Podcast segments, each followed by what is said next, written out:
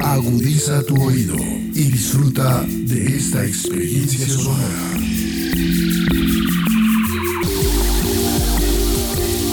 Este es un podcast Radio Unal.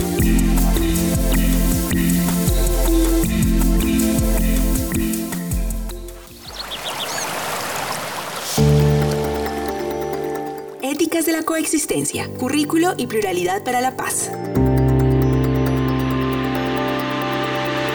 Un podcast dedicado a activar discusiones sobre una educación profesional socialmente relevante, culturalmente pertinente y ambientalmente responsable con la realidad colombiana.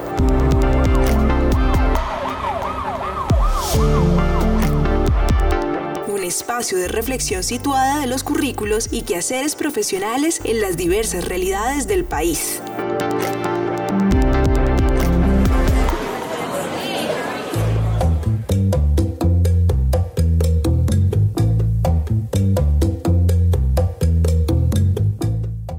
Hola, soy Juana. Y yo soy Jennifer. Bienvenidos de nuevo a Éticas de la Coexistencia. Hoy les presentamos Desarrollismo, Industria y Academia. A lo largo de la existencia del grupo de investigación y como bien ha sido plasmado a lo largo de los otros episodios del podcast, en Éticas de la Coexistencia nos preguntamos constantemente por la relación entre academia, Estado y sociedad. Así es, somos fieles creyentes de que la educación es uno de los caminos clave para construir nación, para transformar la cultura y transitar hacia otros horizontes de posibilidades y hacia la construcción de paz. Pero también pensamos que hay que ser críticos. Hay que pensar en dónde se queda corta cómo mantiene ciertos problemas y hacia dónde podemos encaminarla para superar crisis que amenazan la vida y la posibilidad de que todos y todas podamos coexistir. En el episodio pasado hablamos justamente de eso. Habíamos fijado la atención en el problema agrario, en el problema del uso y la ocupación de la tierra como uno de los desafíos más grandes, del choque entre puntos de vista muy distintos, del extractivismo, el calentamiento global o la pérdida de biodiversidad y de seguridad alimentaria y también del desarrollismo, esa fe ideológica en el crecimiento económico tan arraigada en el sentido común de la gente, y gracias a la cual, después del discurso del presidente Gustavo Petro ante la ONU, se armó todo este debate acerca de qué hacía que se perdieran más vidas, si los combustibles fósiles o la coca. Como tal, el desarrollismo consiste en impulsar y promover políticas, ideas, estrategias para llevar a los países que se consideran subdesarrollados o tercermundistas a experimentar las condiciones de vida material de los países del norte del mundo. Eso quiere decir que el desarrollismo es una suerte de eh, ejercicios y misiones orientados a que las sociedades que se consideran con menores índices de eh, calidad de vida material alcancen esas posibilidades que se perciben en estos países que se autojustifican como países desarrollados. Claro, recuerdo que el profesor Germán nos ayudó a entenderlo con un poco más de claridad. Esas dos formas del desarrollismo, la económica, que se preocupa por obtener un crecimiento económico, y la social, que se concentra en reducir los niveles de pobreza, ¿correcto? Decíamos que esta interpretación es la que nos hace perder de vista que ese crecimiento económico es desigual y que ocurre a costa del empobrecimiento de otros. Sí, porque justamente nos lleva a interpretar nuestra propia realidad y lo deseable en los términos de los países del llamado primer mundo. Lo clave en todo esto es que esa condición de primer mundo es prácticamente autoproclamada y que el que no es del primer mundo de por sentado que pertenece al tercer mundo o al subdesarrollo. Y lo que es más problemático es que estas categorías que tú mencionas se encuentran fuertemente respaldadas por sistemas que atraviesan a la sociedad. Un ejemplo es la educación. Entonces, la academia tiene todo que ver con la producción de estas formas de relacionarnos con la realidad, con los territorios y con nosotros mismos. Por eso en el episodio anterior nos preguntábamos qué tanto operan esos discursos entre quienes deciden y actúan directamente sobre los territorios, el suelo y las formas de vida. ¿Cómo son las miradas de las y los profesionales que trabajan cotidianamente desde distintos sectores? ¿Cómo enfrentan estos problemas y estos escenarios tan complejos? ¿Cómo lidian con intereses tan distintos y cómo la universidad les prepara para esto? Sabes, Juana, me es imposible no pensar en el Valle del Cauca, en el suroccidente colombiano. Este es un territorio muy idóneo para hacerse estas preguntas. Justo ahí donde queda la sucursal del cielo y la proclamada capital mundial de la salsa. Pero Jen, ¿por qué dices que es un territorio idóneo para indagar por estas preguntas? Cuando piensas en el Valle del Cauca, ¿en qué piensas? En caña de azúcar. Si huele a caña, tabaco y brea. Tal y como lo dice la canción, la caña de azúcar inspira la rumba y una gastronomía, mejor dicho. Además, es emblemática del paisaje vallecaucano. Pero esto no siempre fue así. En el siglo pasado, este territorio pasó muy rápido de tener 200.000 hectáreas de bosque a tener solo 200, porque el resto quedó convertido en caña de azúcar. Entonces, esta historia no está desprovista de asuntos algo problemáticos. En realidad tiene un sabor, diría yo, agridulce.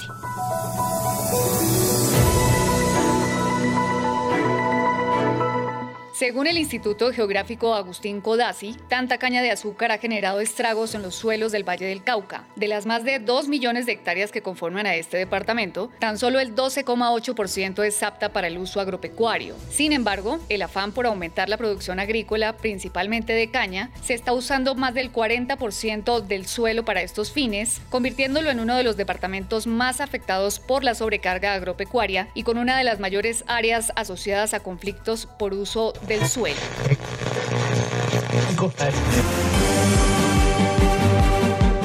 Resultados preliminares de una investigación adelantada en el área del bosque seco del Valle Geográfico del río Cauca y divulgada por la Universidad Nacional de Colombia muestran que de las áreas naturales que había en 1984 solo se mantienen el 26%. El porcentaje restante está en medio de monocultivos de caña y en manos privadas. De continuar así, lo más probable es que estas áreas naturales lleguen a desaparecer. El monocultivo de azúcar y la quema de caña han transformado la agricultura del Valle del Cauca. Un estudio realizado en 1991 por la Universidad de La Salle en Bogotá fue el primero en demostrar las consecuencias nocivas para la salud humana y la calidad del aire en el Valle del Cauca. En 2008, otra investigación adelantada desde la Universidad de los Andes, titulada La caña de azúcar, una amarga externalidad, llegó a conclusiones similares. Y más recientemente, un estudio realizado en 2015 por la Universidad de Sao Paulo en Brasil volvió a determinar que la salud de personas mayores, niños y asmáticos es perjudicada especialmente por estos incendios deliberados. Este es el lado oscuro y menos dulce de la caña de azúcar, el monocultivo que ha terminado con casi cualquier otra forma de agricultura en la región.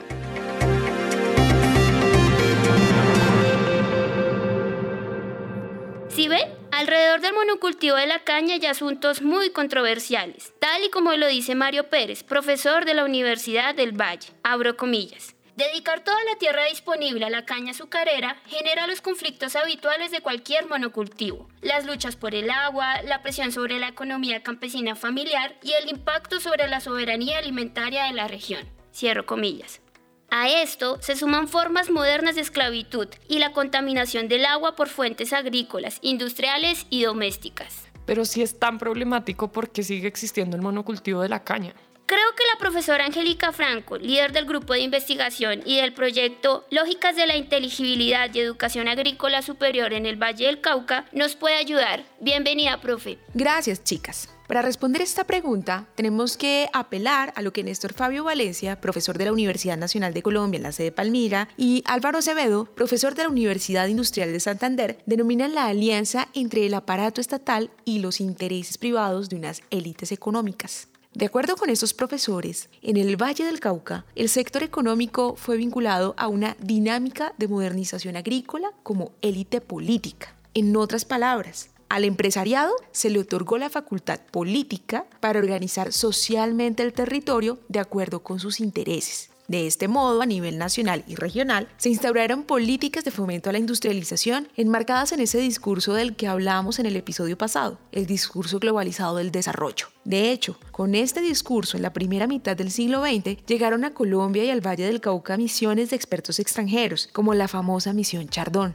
con estas políticas no solo se transformó el paisaje vallecaucano y se reconfiguró el territorio, sino que fue creada toda una institucionalidad. Además de obras de infraestructura o de la creación de corporaciones para favorecer la expansión de empresas agroindustriales, se prestó especial atención a la creación de centros educativos y de investigación agrícola, como la Escuela Superior de Agricultura Tropical, mejor conocida hoy nada más y nada menos que como la Facultad de Ciencias Agropecuarias de la Universidad Nacional de Colombia, en Palmira. Claro, es que las conexiones son casi evidentes. La triada Estado, Industria y Academia en esa historia de las instituciones del Valle ha definido el territorio vallecaucano. Así es. En mi perspectiva, en el Valle del Cauca, de donde soy oriunda porque ahí nací y crecí, se instaló toda una sociedad al servicio del desarrollo. Y tal y como lo señalan los profesores Néstor Fabio Valencia y Álvaro Acevedo, particularmente la oferta en educación superior ha contribuido con el mantenimiento de racionalidades particulares sobre el territorio, el uso del suelo y también sobre los seres humanos.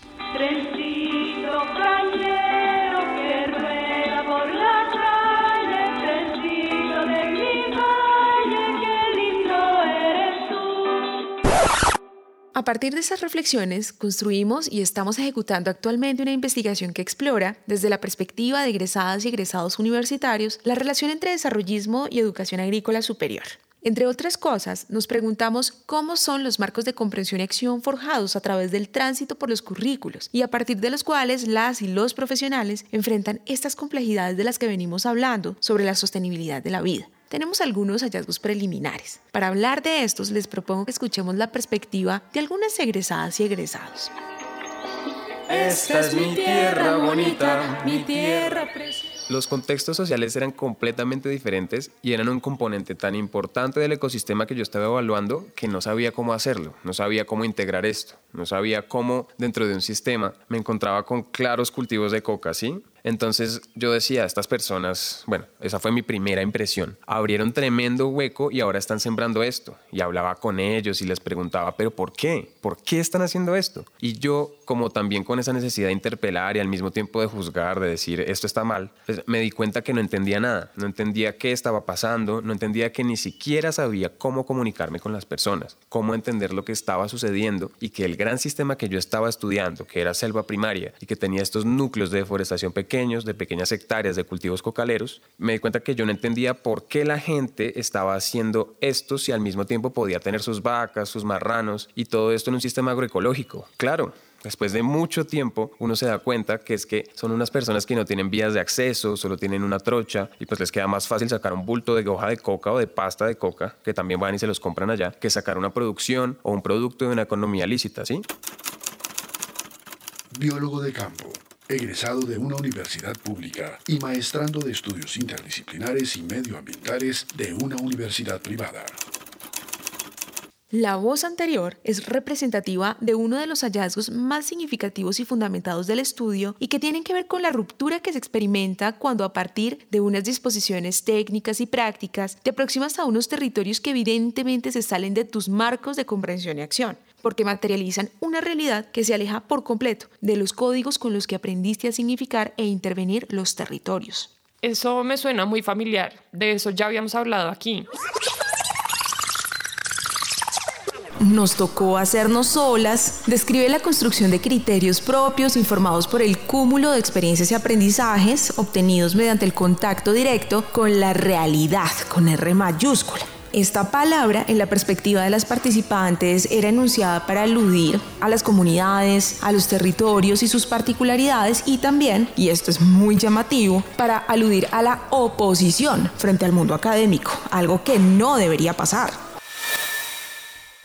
Entonces, de acuerdo con estos hallazgos, empezamos a ver que los códigos que se requerirían para entender el fenómeno no se traducen únicamente en kilometrajes, en composiciones o en reacciones químicas, en manifestaciones físicas o en las relaciones entre insectos y plantas sino que también son realidades atravesadas por violencias estructurales, por injusticia social, por conflictos y relaciones de poder con unas historicidades sociopolíticas muy particulares, por unas disposiciones culturales que se expresan en unos saberes populares y que no puedes desconocer, porque hacen parte de eso que el mismo egresado denomina el gran sistema. Pero además de comprender esto junto con los códigos que ya traes, es una condición de posibilidad para actuar para co-construir y cumplir una agenda de trabajo, tanto como la capacidad de comunicarte con las personas. El tema es que no puedes, recuperando las palabras del egresado porque no entiendes y no sabes cómo. Entonces ahí aparece una gran paradoja, porque tienes un título que certifica que sabes de algo, pero en la práctica esto se torna insuficiente y te lleva al riesgo de la acción con daño, porque siempre cabe la posibilidad de asumir que tú sí sabes y que el otro no sabe. Esto describe algo que hemos denominado con el equipo de investigación pensamientos fragmentarios, y justamente estamos analizando en qué consisten.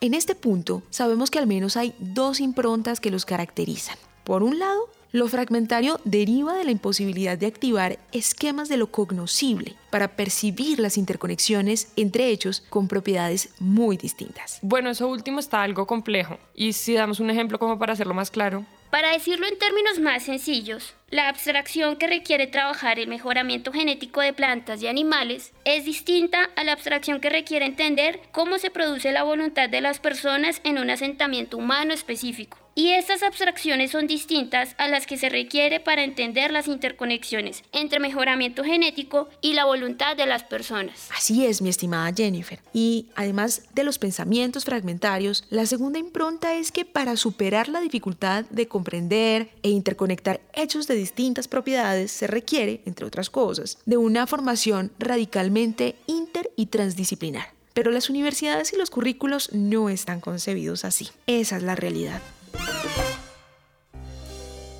Desde la ingeniería todo es muy cuantitativo y aquí lo social nada que ver. Hasta los profes de ingeniería son todos como cerrados.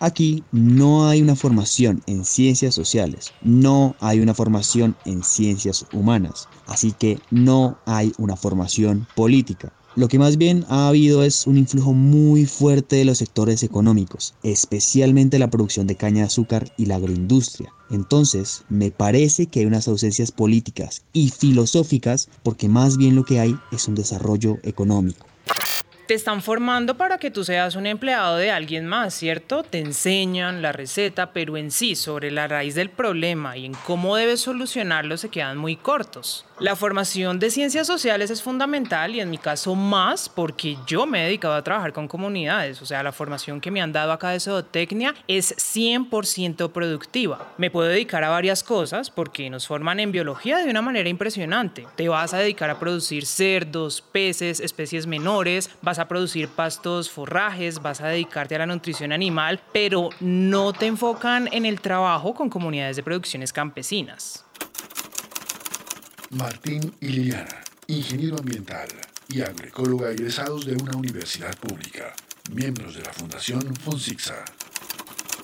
Parece que esto requeriría de una transformación estructural de los currículos y un cambio en la disposición de las y los estudiantes frente a los campos disciplinares. En parte, el problema es suponer que las carreras solo pueden ser de una manera determinada y que por lo tanto solo pueden abordar la vida y el conocimiento de una sola forma. FUNCIPSA, a la que pertenecen los egresados que acabamos de escuchar, es justamente una organización creada de acuerdo con ellas y ellos, como respuesta ante los insuficientes espacios y aportes en ciencias humanas que existía para el año 2010 en la carrera de Ingeniería Ambiental, buscando conectar los aprendizajes y metodologías que se adquirían en las aulas de la universidad con los saberes, necesidades e intereses de comunidades que se encontraran enfrentando conflictos o problemáticas socioambientales. Aquí aparece otro hallazgo muy interesante, ampliamente fundamentado, que contrasta con el anterior significativamente y que tiene que ver con los elementos interpretativos con los que cuenta un egresado o egresada promedio para comprender y reflexionar en torno al espíritu del tiempo y del espacio que le tocó vivir, al mundo en el que ejerce su profesión y la posibilidad de transformarlo o no permaneciendo como empleados.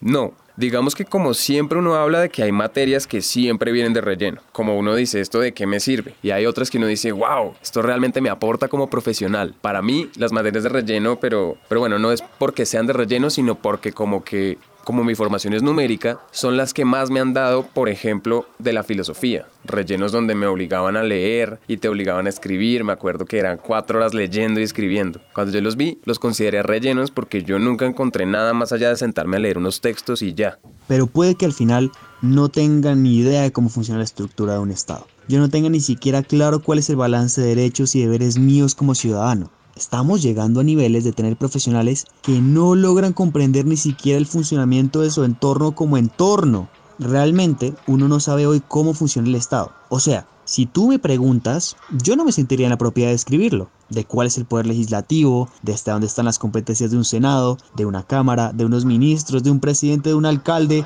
y al final eso puede llevar a un nivel de desconocimiento e ignorancia en el tema que lo hace uno opinar o tomar decisiones como la de un voto desde un tema de desconocimiento total de todo. Y eso me lo estoy cuestionando en este momento. Te lo aseguro que ni lo tenía mapeado. De pronto eso es parte de la condición de los que decidimos tomar los caminos de empleados y hacer parte de empresas de una envergadura relativamente importante.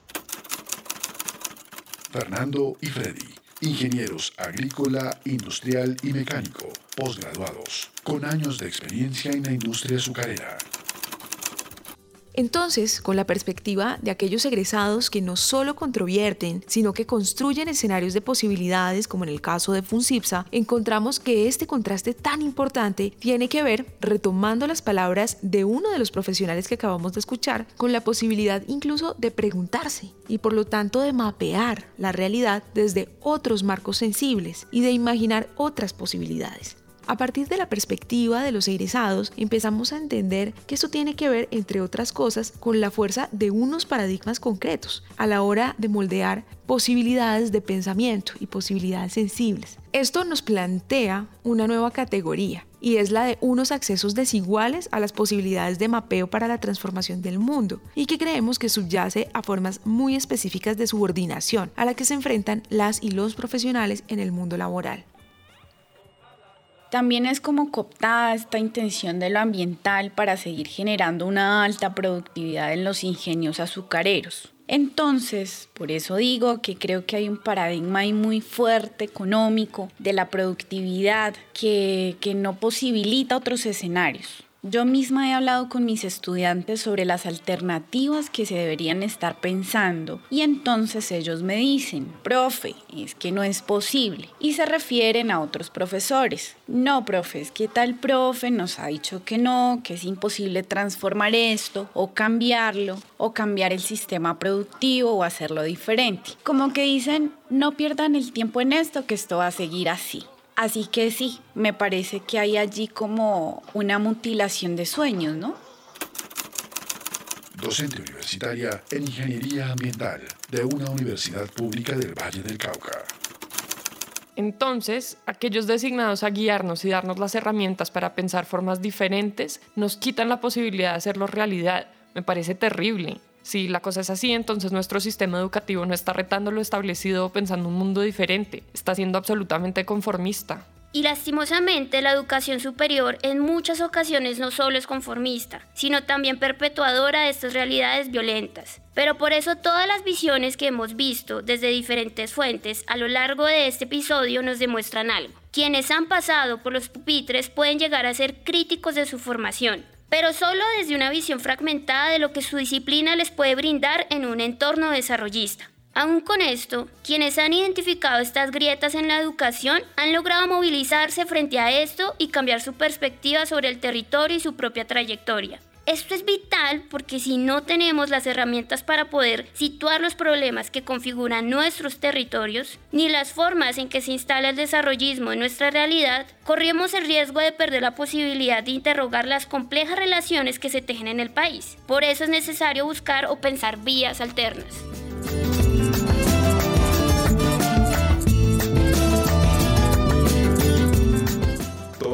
Nombres incluidos en este podcast han sido modificados para proteger la identidad de nuestras fuentes.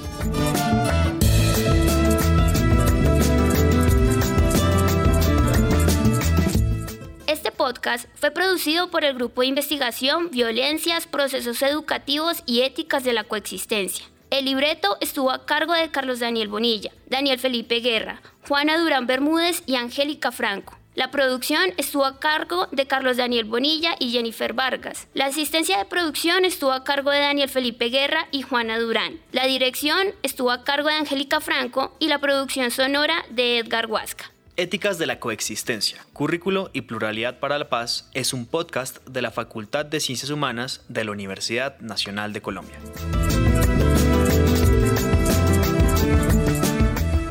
Si te has hecho preguntas similares a las nuestras o quieres compartir tu experiencia, no dudes en escribirnos. Nuestro correo es éticas.coexistencia22@gmail.com. Y si te gustó este podcast, te invitamos a compartirlo.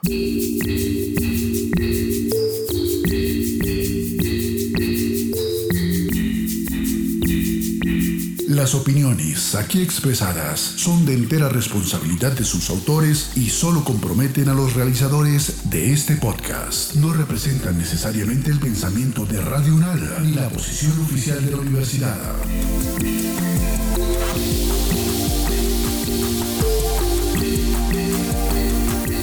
Este y otros podcasts en nuestro sitio web podcastradio.unal.edu.co Síguenos en nuestras redes sociales. Nos encuentras como Podcast Radio Unal. Universidad Nacional de Colombia. Proyecto cultural, científico y colectivo de nación.